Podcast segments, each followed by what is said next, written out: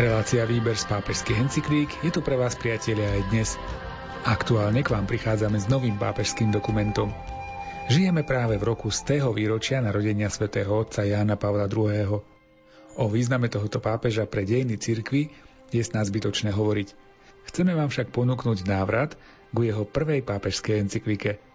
Volá sa Redemptor hominis, vykupiteľ človeka a je podľa viacerých autorít akýmsi programovým vyhlásením pápeža, ktorým ukazuje cestu, akou sa bude uberať jeho pontifikát. Započúvajme sa teda do tohto dokumentu, ktorým sa Ján Pavol II v prvom roku svojho pontifikátu prihovoril celej cirkvi. Reláciu pre vás pripravujú Miroslav Kolbašský, Anton Fabián, Jaroslav Fabián a Martin Ďurčo.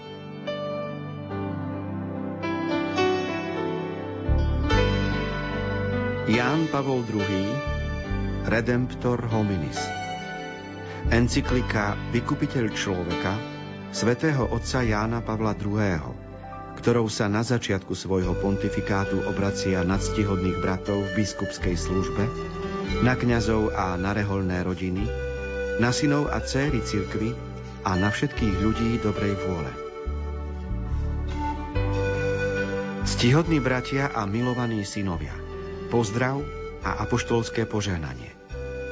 Kapitola 1. Dedistvo Vykupiteľ človeka, Ježiš Kristus, je stredom vesmíru a dejín. K nemu sa obracia moja myseľ a moje srdce v tejto významnej chvíli dejín, ktorú prežíva cirkev a celá súčasná ľudská rodina – táto doba, v ktorej mi Boh vo svojich tajúplných zámeroch zveril po mojom milovanom predchodcovi Jánovi Pavlovi I. univerzálnu službu spojenú s katedrou svätého Petra v Ríme, sa už veľmi blíži k roku 2000. Je ťažké povedať v tejto chvíli, čo tento rok prinesie na javisko ľudských dejín a aký bude pre jednotlivé národy, krajiny a svetadiely, hoci už teraz sa ľudia pokúšajú predvídať niektoré udalosti. Pre církev Boží ľud, ktorý, hoci nerovnomerne, sa už rozšíril až do posledných končín zeme, bude to rok veľkého jubilea. Približujeme sa k tomu dátumu, ktorý, i keď rešpektujeme všetky opravy, ktoré vyžaduje chronologická presnosť, nám pripomenie a zvláštnym spôsobom obnoví vedomie tej základnej pravdy viery, ktorú svätý Ján vyjadril na začiatku svojho evanielia – a slovo sa telom stalo a prebývalo medzi nami. A na inom mieste Boh tak miloval svet, že dal svojho jednorodeného syna, aby nezahynul nik, kto v neho verí, ale aby mal väčší život. Aj my sa určitým spôsobom nachádzame v období nového adventu, ktorý je časom očakávania. Mnoho ráz a rozličným spôsobom hovoril kedysi Boh otcom skrze prorokov. V poslednom čase prehovoril k nám v synovi. V synovi slove, ktorý sa stal človekom a narodil sa z Pany Márie. Týmto vykupiteľským činom dosiahli dejiny človeka v pláne Božej lásky svoj vrchol. Boh vstúpil do dejín ľudstva a stal sa ako človek, ich subjektom, jedným z miliárd a súčasne jediným. Jeho vtelením Boh dal ľudskému životu ten rozmer, ktorý chcel dať človekovi už od samého začiatku.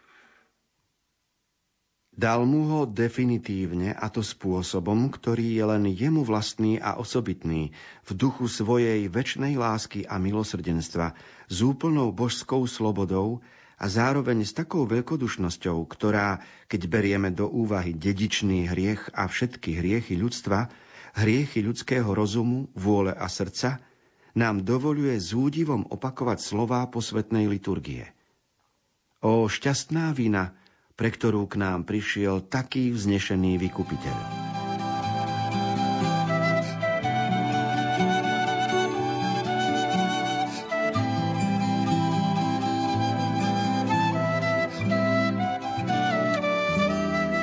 Rozprávame o encyklike, ktorá bola napísaná pred 42 rokmi. Ja som bol vtedy mladý kaplán v Stropkové a pamätám si, ako som mal rádio, ktoré som naladil na krátke vlny. Čiže hľadal som v izbe kútik, kde to rádio dobre išlo a pamätám si na udalosti, kedy som s prekvapením počul, že po 30 dňoch pontifikátu zomrel náhle Jan Pavol I, Giovanni Albanese, pápež, ktorého som rád počúval, lebo hovoril pomocou príkladov a podobenstiev veľmi názorne, veľmi katecheticky. No a po ňom prišiel poľský pápež Ján Pavol II. Ďalšie prekvapenie, čiže to bolo, to bolo prekvapenie na prekvapenie, tak povediac. A vždy s novým pápežom prichádza aj nové programové vyhlásenie a to sa volá encyklika, ktorú pápež proklamuje a v prípade Jána Pavla II. to bola Redemptor hominis, v slovenskom preklade vykupiteľ človeka. Ján Pavol II, Karol Vojtila dovtedy bol krakovským arcibiskupom, predtým profesorom filozofie aj v Ljubline, aj v Krakove. To znamená, že vedel veľmi dobre, ako je dôležité porozumieť, že Funkcia viery a náboženstva nie je v tom, aby sa zdôrazňovala modlitba alebo obrady, ale dôležité je všímať si človeka na jeho cestách, všímať si človeka v jeho ľudských príbehoch, ktoré sa odvíjajú v domácnosti, v škole, na pracovisku, pri cestovaní. A na tieto cesty človeka si posvietiť vierou, láskou Božou a tieto cesty človeka vidieť vo svetle Božej lásky. A preto dôležité je, akoby vidieť vo svetle viery každodenné udalosti a pre pápeža, ako pre každého teológa, Ježiš Kristus je dôležitý, on je osloboditeľ, on je ten, ktorý je centrom pozornosti, preto je redemptor, čiže vysloboditeľ, vykupiteľ človeka, preto jeho encyklika má takýto názov. A tak aj v prvom článku hovorí o tom, že Ježiš Kristus svojim príchodom dáva nový rozmer ľudstvu, čiže to jeho vtelenie, Ježišova existencia na zemi, dáva nový rozmer tým udalostiam, ktoré ľudia prežívajú. Lebo nejaké udalosti, nejaké príbehy mali ľudia pred 2000 rokmi, pred 1000 rokmi a teda pred 42 rokmi sa končilo druhé tisícročie, my už máme teraz tretie tisícročie a tá forma sa vždy mení ale podstatné je, ako, v akom obsahu žijeme. A vždy sme hľadajúci ľudia. A s Ježišom Kristom môžeme dostávať nový rozmer nášho života. Ježiš Kristus priniesol nový rozmer života. Lebo ten starý rozmer života je, že sa hádame, vadíme, že sme sebeckí, čiže sme rozporuplní, lebo sme v dedičnom hriechu. A nový rozmer života je, že s Kristom sme redemptor, oslobodení, vykúpení, Čiže sme ľudia, ktorí majú nádej vďaka Božiemu zásahu.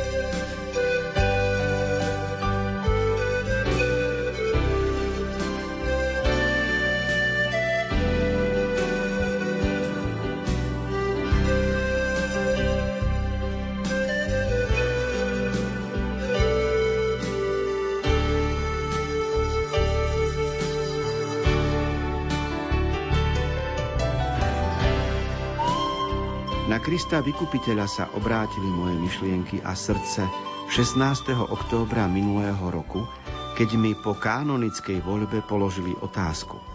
Prijímaš? Vtedy som odpovedal s poslušnosťou viery voči Kristovi, svojmu pánovi a s dôverou v Matku Krista a cirkvi napriek veľkým ťažkostiam prijímam.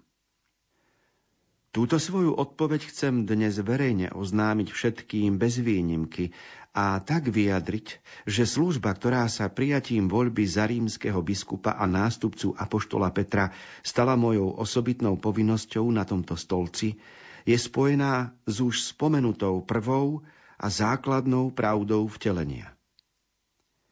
Zvolil som si tie isté mená, ktoré si vybral môj milovaný predchodca Ján Pavol I, keď 26. augusta 1978 oznámil posvetnému kolégiu, že sa chce menovať Ján Pavol I. A také dvojité meno nemá obdoby v dejinách. Videl som v tom jasný prejav priazne Božej milosti pre nový pontifikát. Keďže jeho pontifikát trval iba 33 dní, pripadá mi nielen v ňom pokračovať, ale v určitom zmysle ho i prevziať od samého začiatku. Potvrdzuje to aj moja voľba týchto dvoch mien. Tým, že som ich prijal podľa príkladu svojho ctihodného predchodcu, chcem podobne ako on zvýrazniť svoju lásku k jedinečnému dedictvu, ktoré cirkvi zanechali pápeži Ján 23. a Pavol VI a zároveň i ochotu toto dedičstvo s Božou pomocou ďalej zveľaďovať. Týmito dvoma menami a dvoma pontifikátmi nadvezujem na celú tradíciu apoštolského stolca a na všetkých svojich predchodcov v priebehu tohto 20. storočia i storočí predchádzajúcich a tým sa postupne spájam cez rozličné, aj tie najvzdialenejšie epochy s tou líniou poslania a služby, ktorá vyhradzuje Petrovmu stolcu celkom osobitné miesto v cirkvi. Ján 23. a Pavol VI. tvoria etapu, na ktorú chcem bezprostredne nadvezovať akoby na prach, z ktorého mienim v určitom zmysle spolu s Jánom Pavlom I. nastúpiť cestu do budúcnosti a nechať sa pritom viesť bezhraničnou dôverou a poslušnosťou voči duchu, ktorého Kristus prislúbil a zoslal svojej cirkvi. Veď v predvečer svojho utrpenia povedal apoštolom, je pre vás lepšie, aby som odišiel, lebo ak neodídem, tešiteľ k vám nepríde. Ale keď odídem, pošlem ho k vám. Keď príde tešiteľ, ktorého vám ja pošlem od Otca, duch pravdy, ktorý vychádza od Otca, on o mne vydá svedectvo – ale aj vy vydávate svedectvo, lebo ste so mnou od začiatku. Keď príde On, duch pravdy, uvedie vás do plnej pravdy. Lebo nebude hovoriť sám zo seba, ale bude hovoriť, čo počuje a zvestuje vám, čo má prísť.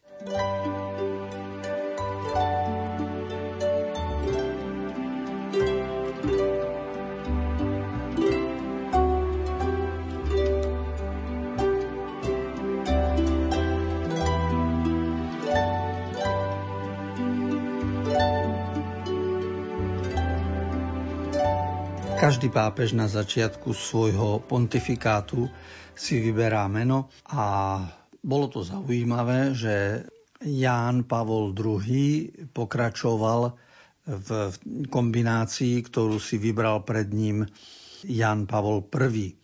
Samozrejme, že kto pozná teológiu a vie význam mena Ján, čo sa týka listov aj apoštola Miláčka pánovho, kto pozná teológiu svätého Pavla, tak vie, aké sú dôležité tieto mená, koľko význ- symbolov je v tom schovaných.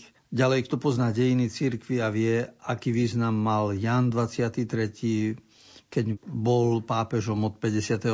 do 63. v minulom storočí a potom Pavol VI, keď bol od 63.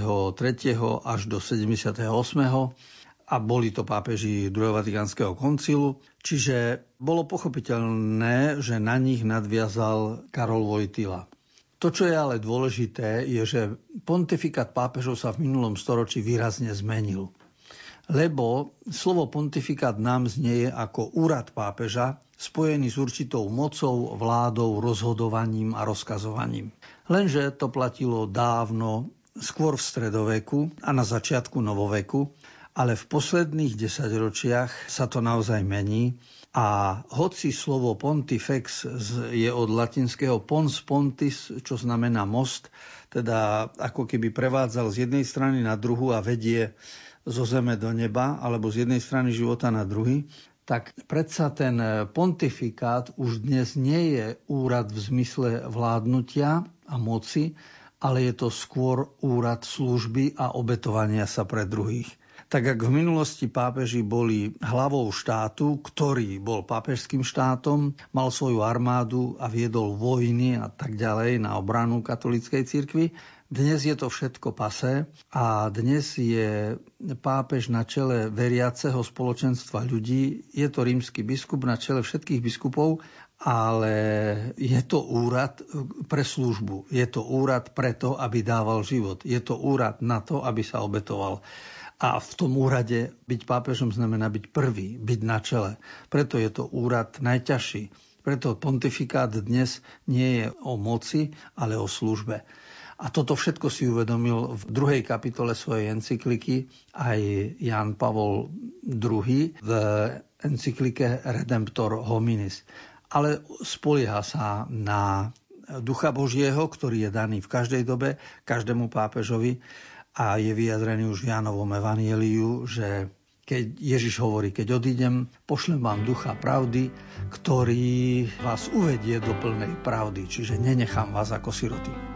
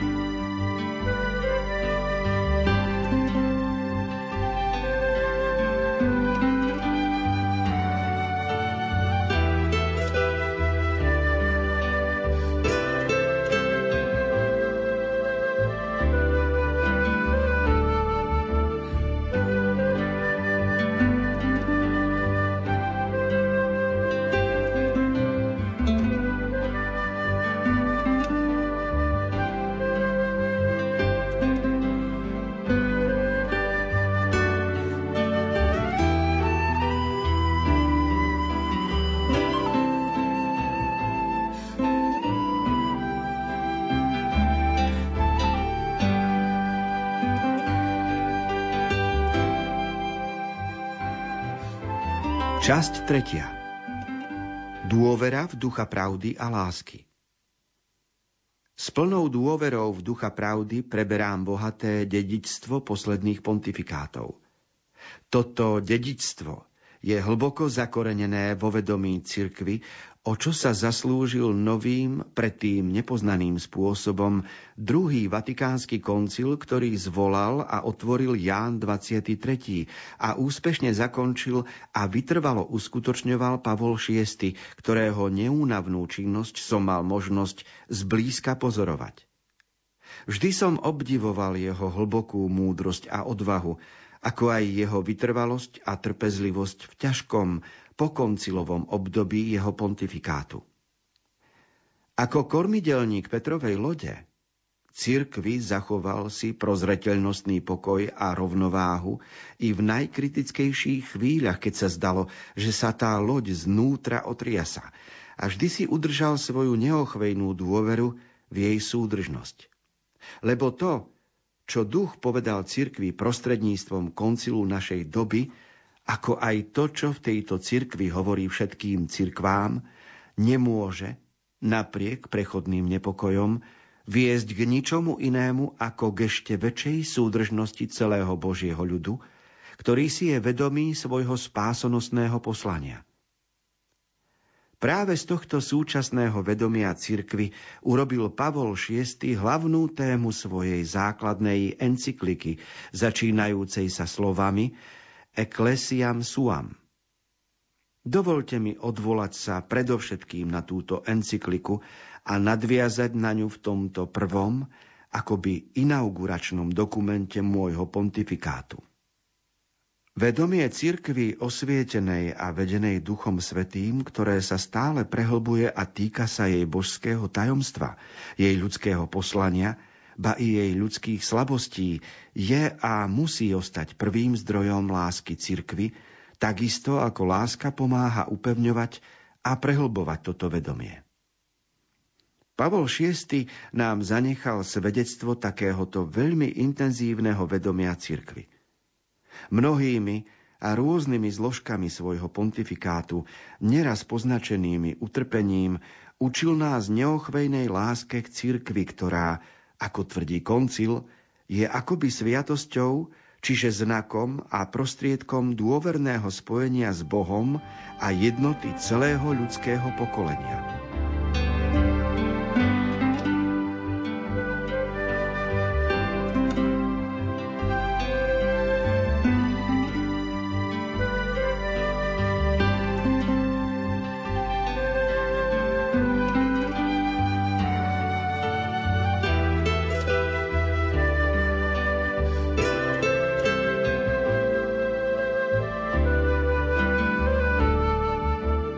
Poľský kardinál Karol Wojtyla bol zvolený za pápeža 16. oktobra 1978 a bol po Pavlovi VI.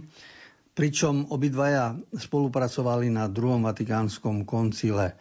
Čiže už v 60. rokoch aj Vojtila chodieval do Ríma a pracoval na dôležitom dokumente, volá sa Gaudium et Spes, bola to konštitúcia, a bolo to o cirkvi v súčasnom svete. To znamená, že bol priamým účastníkom druhého vatikánskeho koncilu a preto aj v, vo svojej encyklike Redemptor hominis hovorí o tomto koncile a aj o jeho dôsledkoch. Zvlášť zdôrazňuje to, že spoločenstvo veriacich ľudí na celom svete, a toto spoločenstvo je usporiadané, má svoju hlavu, má svoje údy, tak spoločenstvo veriacich ľudí sa nemôže míliť. Vo svojej viere je aj Bohom požehnávané. Toto spoločenstvo veriacich ľudí ako celok žije v Božej milosti a má správny ťah, je tak povedať spásonosné.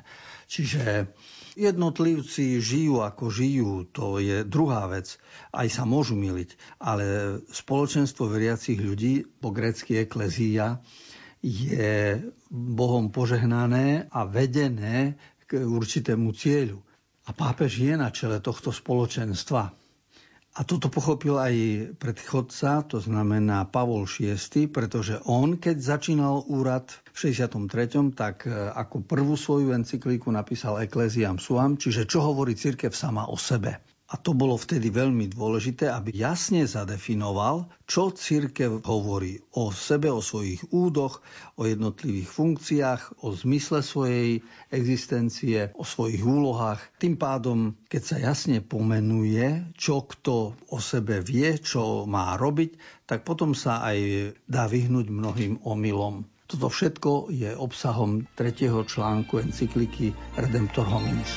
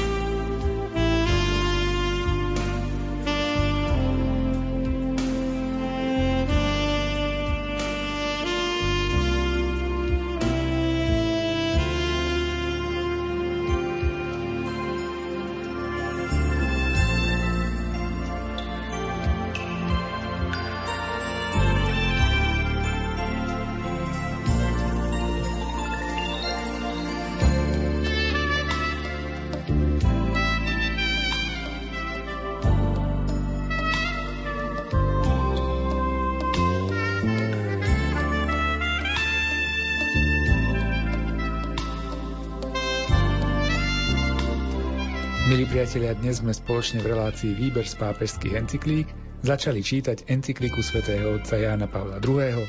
Redemptor hominis, vykupiteľ človeka. Táto encyklika, ktorá je označovaná za programovú, je jedným z kľúčov k tomu, aby sme pri čítaní ďalších encyklík, dokumentov a príhovorov chápali myšlienkový svet Jána Pavla II.